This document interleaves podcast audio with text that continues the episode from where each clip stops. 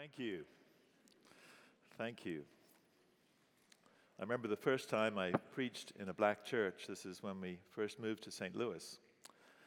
And it was a, a conference of nine black pastors uh, and me uh, and a choir. And uh, uh being English, my, uh, my style was a little different.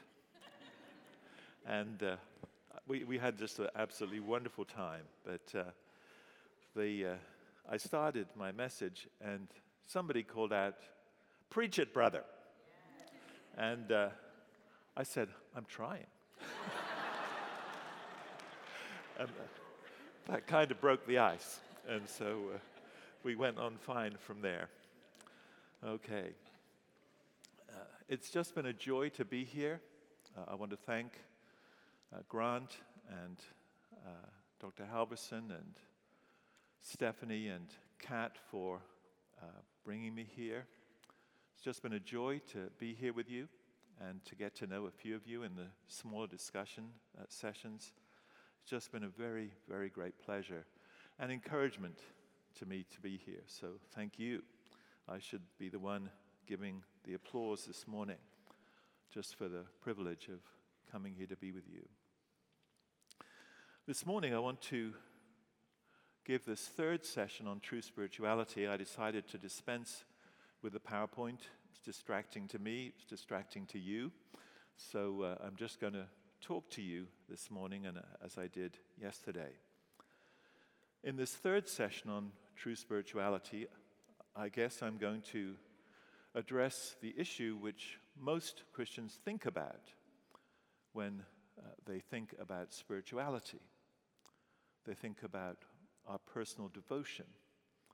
And that's really the issue I'm going to address this morning. My theme is the love of our bridegroom for his bride and what our response uh, is to be. The very heart of the Christian faith uh, is this. On our first session, uh, I had this passage for you from 1 John 4. And this is the very center of everything we live for. Thank you for the hymns you chose this morning. Uh, Heal Us Emmanuel is one of my favorite, favorite hymns, and it's very appropriate uh, that hymn as you go away, think about those words and pray that they'll dwell in your heart today and be your attitude every day. Heal me, uh, Emmanuel. You, you are the one to whom we cry. But John wrote this In this the love of God was made manifest among us, that God sent his only Son into the world so that we might live through him. And this is love. Not that we loved God, but that He loved us and sent His Son to be the propitiation for our sins. This is the very heart of the Christian faith. You, know, you didn't love God first, nor did I. Oh, He loved us. And as I said yesterday, much to the astonishment of some of you, you know, Jesus loves us not in spite of our sins, but because of them. That's why he came into the world. That's why the Father sent him.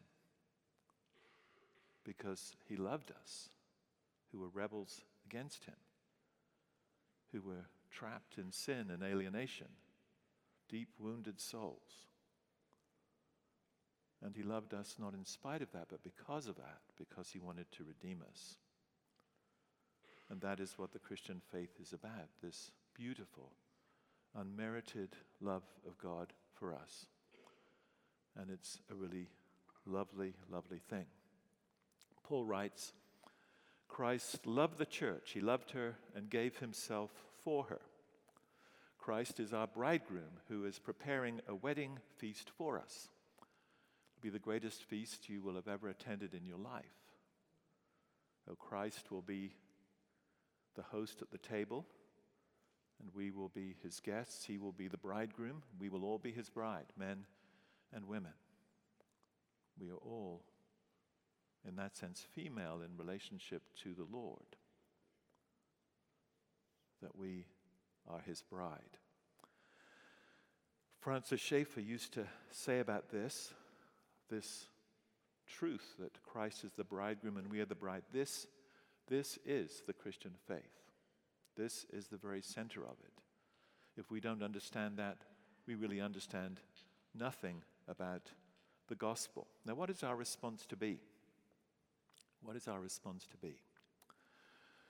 We are to love him in return for his love for us.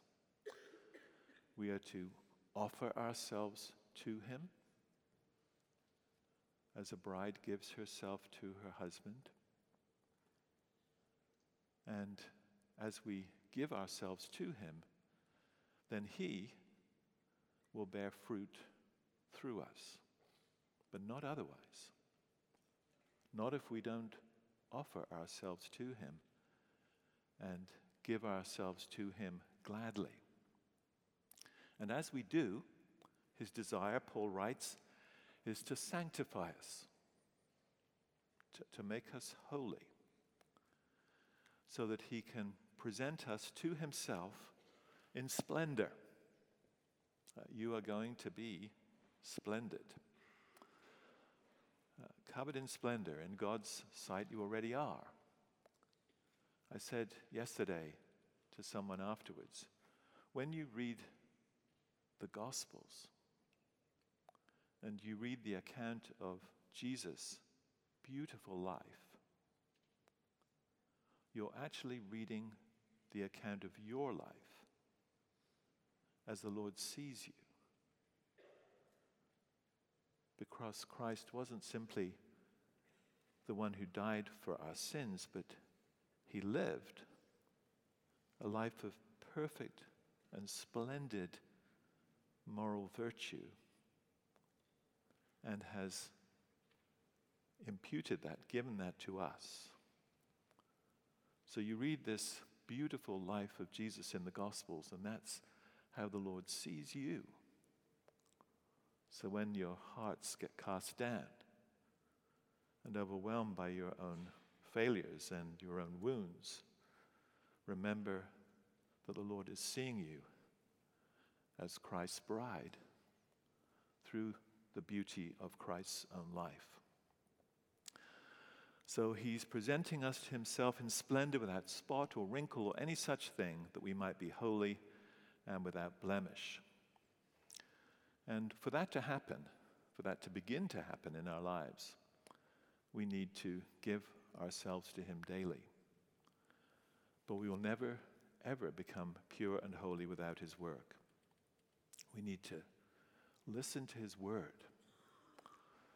Uh, Isaiah in the servant song speaks of Christ, the Messiah, the servant of God, as one who woke up every morning and opened his ear to his heavenly Father to listen as one who is taught and not be rebellious. And that's our calling every day when we wake up and all through the day to say, Lord, give me your words. Teach me today so that I may know how to speak to others. Jesus said repeatedly in the Gospels, The words I speak are not my own words.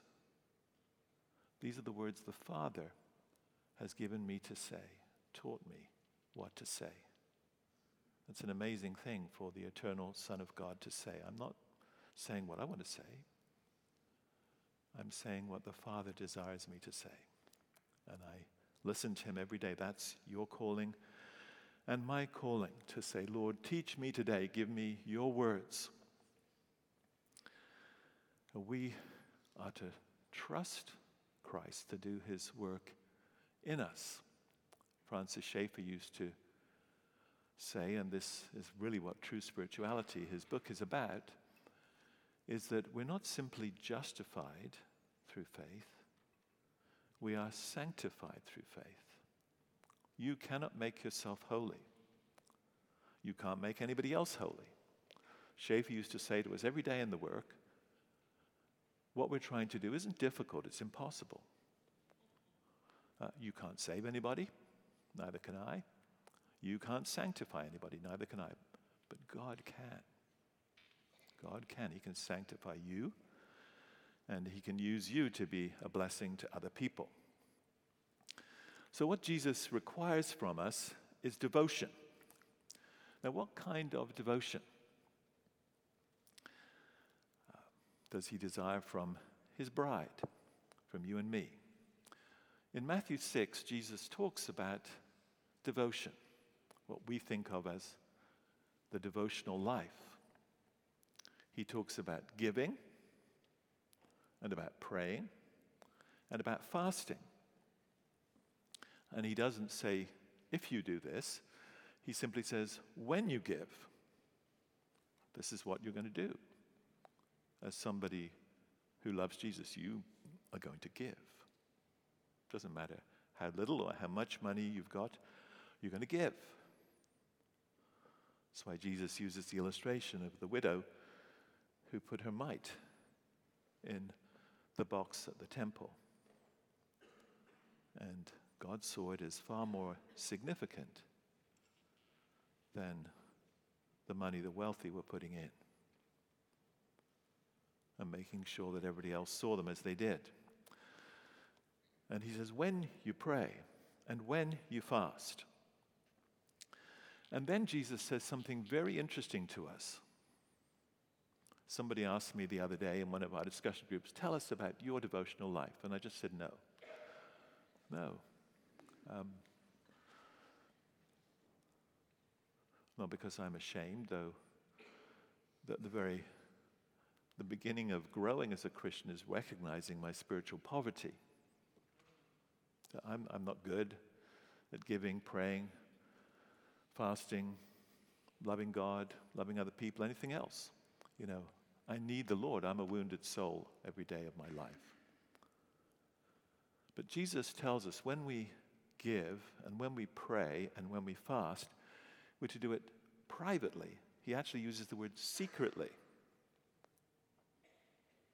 Not so that anybody else can see us and praise us, and not so that we can be proud of ourselves.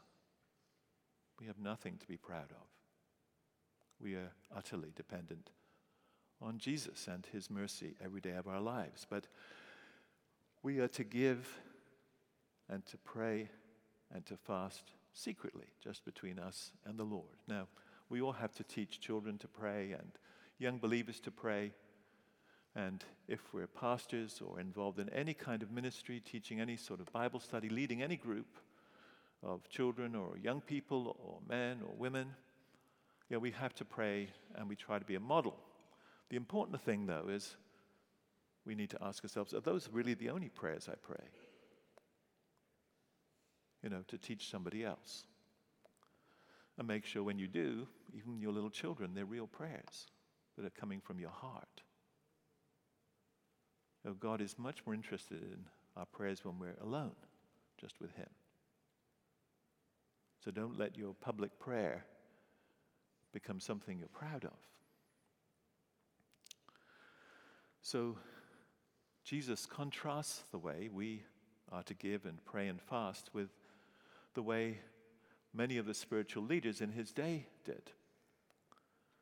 You know, they gave publicly so that people, and he, Jesus has a wonderful sense of humor, and he imagines them, he describes them as going down the street with a trumpeter blowing a trumpet ahead of them, saying, You know, watch this man, he's going to give. Isn't this wonderful? Isn't he godly? Isn't he spiritual? No, it's an absurd picture, and it's intended to be.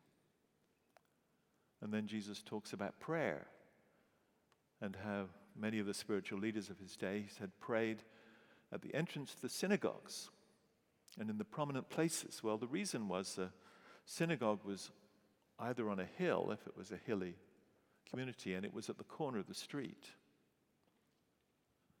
And so they would stand outside the door of the synagogue and bow their heads and pray so nobody else could get in, but everybody could see them from every direction.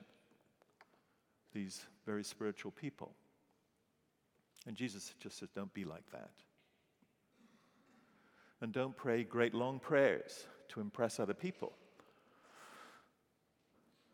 And then, when the disciples ask Jesus to teach them, Lord, teach us how to pray, the, the answer is very simple. You know, the Lord's Prayer. Maybe takes 20 seconds to say. It's not some great long prayer. God's not interested in how long we pray for, or how impressive our language is, or uh, anything else. He just wants us to come to Him. It's a simple as that. Now, as we pray, you know, the Lord's Prayer, which Jesus taught us, talks about God's kingdom. Your kingdom come. And mentions it again at the end of the prayer. And we need to ask the question who builds God's kingdom? Do we or does God? And the answer is we don't build it, He does. And this is really the key question for any of you who are going into ministry or are in ministry already or in ministry in any part of life because there are no secular jobs out there. You're going to be in ministry whatever you're doing. Whether you're being a plumber or cutting people's hair or serving tables or proclaiming God's word or taking the gospel to the ends of the earth or teaching little children, all of you will spend your lives in ministry. But what is the heart of this? The heart of this is praying that God will build his kingdom. Francis and Edith Schaeffer had written into the consensus that governs L'Abri Fellowship and everybody who works in it these words, and they're really imp- important.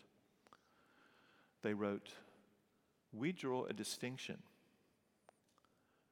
between Christian men and women who are building the kingdom of God and Christian men and women who are praying that God will build his kingdom and that he might be pleased to use us as he does. Those are hugely different things. If we think we're building God's kingdom for him, what happens, and you see this with many people in ministry, they end up building their own kingdom. That, that's what happens. Making a name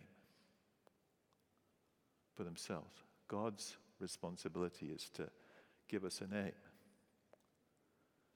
So we're going to be praying that God will build his kingdom and be pleased to use us in his mercy as he does. Now, I want to finish these three talks with a personal illustration, not about me, but about my wife's father. I'll simply call him Dad. My father died back in 1972, and so till Vicky's dad died a few years ago at 91, you know, he's been my dad uh, for many, many years, and that's how I still think of him. And as I said to you the other day, he was a farmer. He had 40 acres of fruit trees in central California, 30 miles south of Fresno, out in the, out in the country there. That's what he did all his life. He left school at 12 because his father needed him to work on the farm. Oh, his pastor sadly regarded him and all the other members of his congregation uh, as ignorant farmers. So he said, I don't bother to prepare my sermons because they're just ignorant farmers. Give a 10 minute talk with no content at all. It's terrible. Don't ever think of anybody like that. You know, my dear father in law, dad, knew the Bible far better than his pastor. As he was pruning all through the winter, he'd listen to the Bible on tape and to J. Vernon McGee uh, preaching from the Old Testament. You know, he knew much of the scriptures by heart, but he was a very godly man. And I'll just tell my story because I don't want to run over time here. And it's a very beautiful story. You have to imagine this is a peach, not an orange. I couldn't find a peach at this time of the year. So uh, every summer when I was in seminary, this is back in the late 60s, we would go out to far to California and live with my mom and dad, my wife's parents, on the farm, and I would work on the farm. And I was coming back, you know, this 40 acres of fruit trees, plums and peaches and nectarines and persimmons and kiwis and grapes. And he had lots of different varieties because he said, if you don't diversify, you'll die. You know, if you put everything into one crop, that'll be it. You'll be done. But so each patch was maybe four or five acres of some different kind of fruit or different variety. But I was coming back, he planted watermelons between his young trees. So we had been harvesting huge watermelons all morning. And I was coming back for lunch.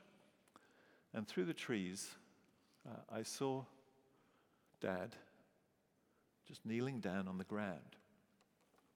I'm a bit too old to do this, so uh, uh, I'll get up again quickly.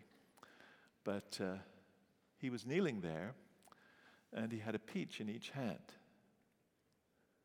And it was obvious he didn't know anybody else was around. So I, I walked very closely up behind him so I could hear him.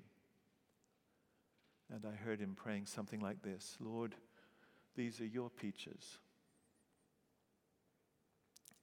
These are your trees. This is your farm.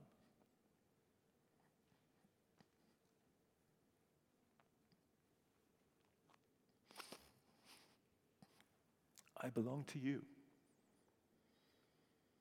Help me to serve you in everything I do. And then he got up and he saw me there. He was a bit surprised, but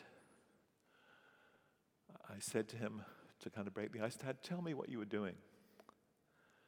And he said, Well, son, when you read the law of Moses, uh, he knew the Old Testament very well, though his pastor never preached on it.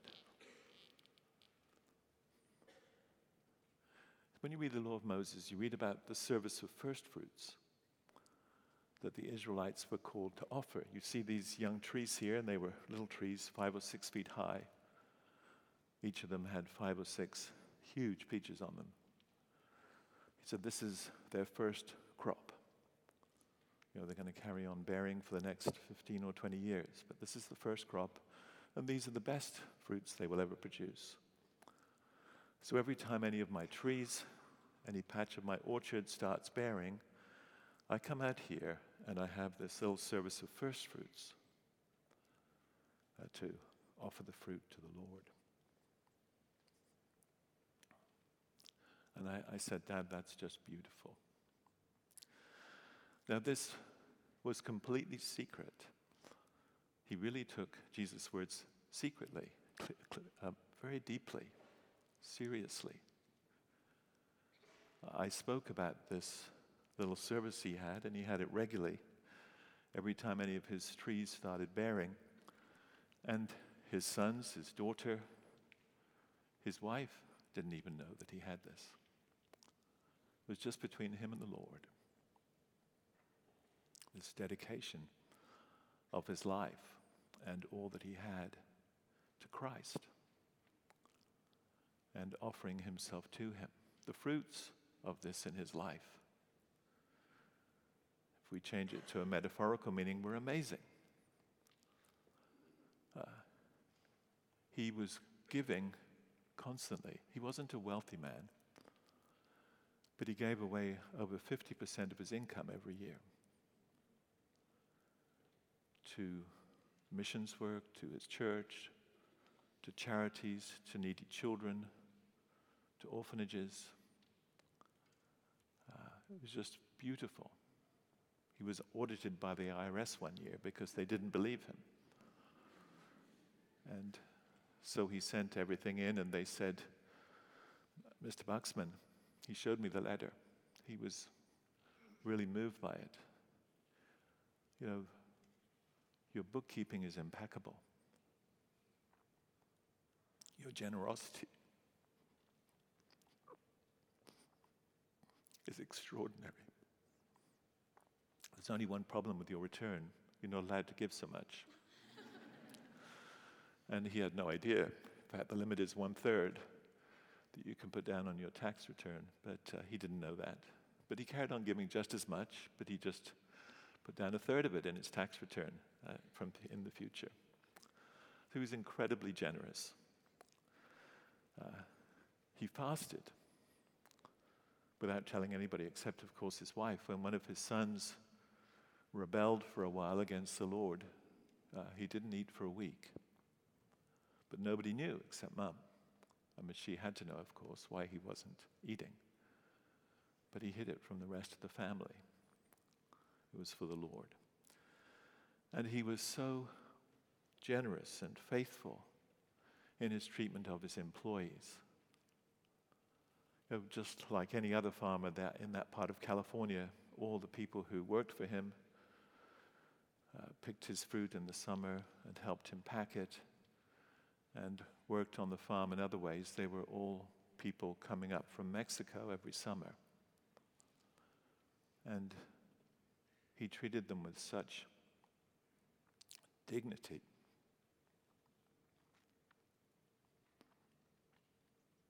Kindness, uh, generosity. And he never paid anybody the minimum wage in his life. Oh, he would take them ice cream and cold drinks on hot days. He would make lunch for them. He would ask about their wives and children. And one day, when he was in his late 80s, one of these men uh, came by to thank him. He said, I should have been before. He said, For 50 years, you know, I crossed the border every summer and made a beeline for your farm. You treated us so differently from most of the other farmers around here, many of whom claim to be Christians. You really cared about us. And he listed all the things that he appreciated, and, and then he said, I've tried to raise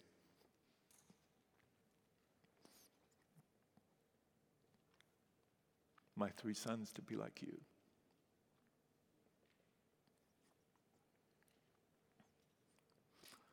When I had the privilege of taking his funeral, all kinds of people I'd never seen before got up and said things like, He always paid me more than I deserved. And he and mum were extraordinarily hospitable. I don't have time to tell you those stories, but I'll simply say this is your calling. You're to offer your life whatever work God is calling you to, whether in the church or in some business or insurance company somewhere, in whatever setting, you're to offer yourself and your work to the Lord and say, Lord, here I am. You make me an instrument of your generosity and mercy, kindness, patience, love. That's the calling of every one of us. That's what true spirituality is. Let's pray. Heavenly Father, we thank you for the beauty of your gospel. Lord, you have given yourself so utterly to us, saved us to the uttermost, as your word says. Help us to give ourselves back to you, we pray. In Jesus' name, amen.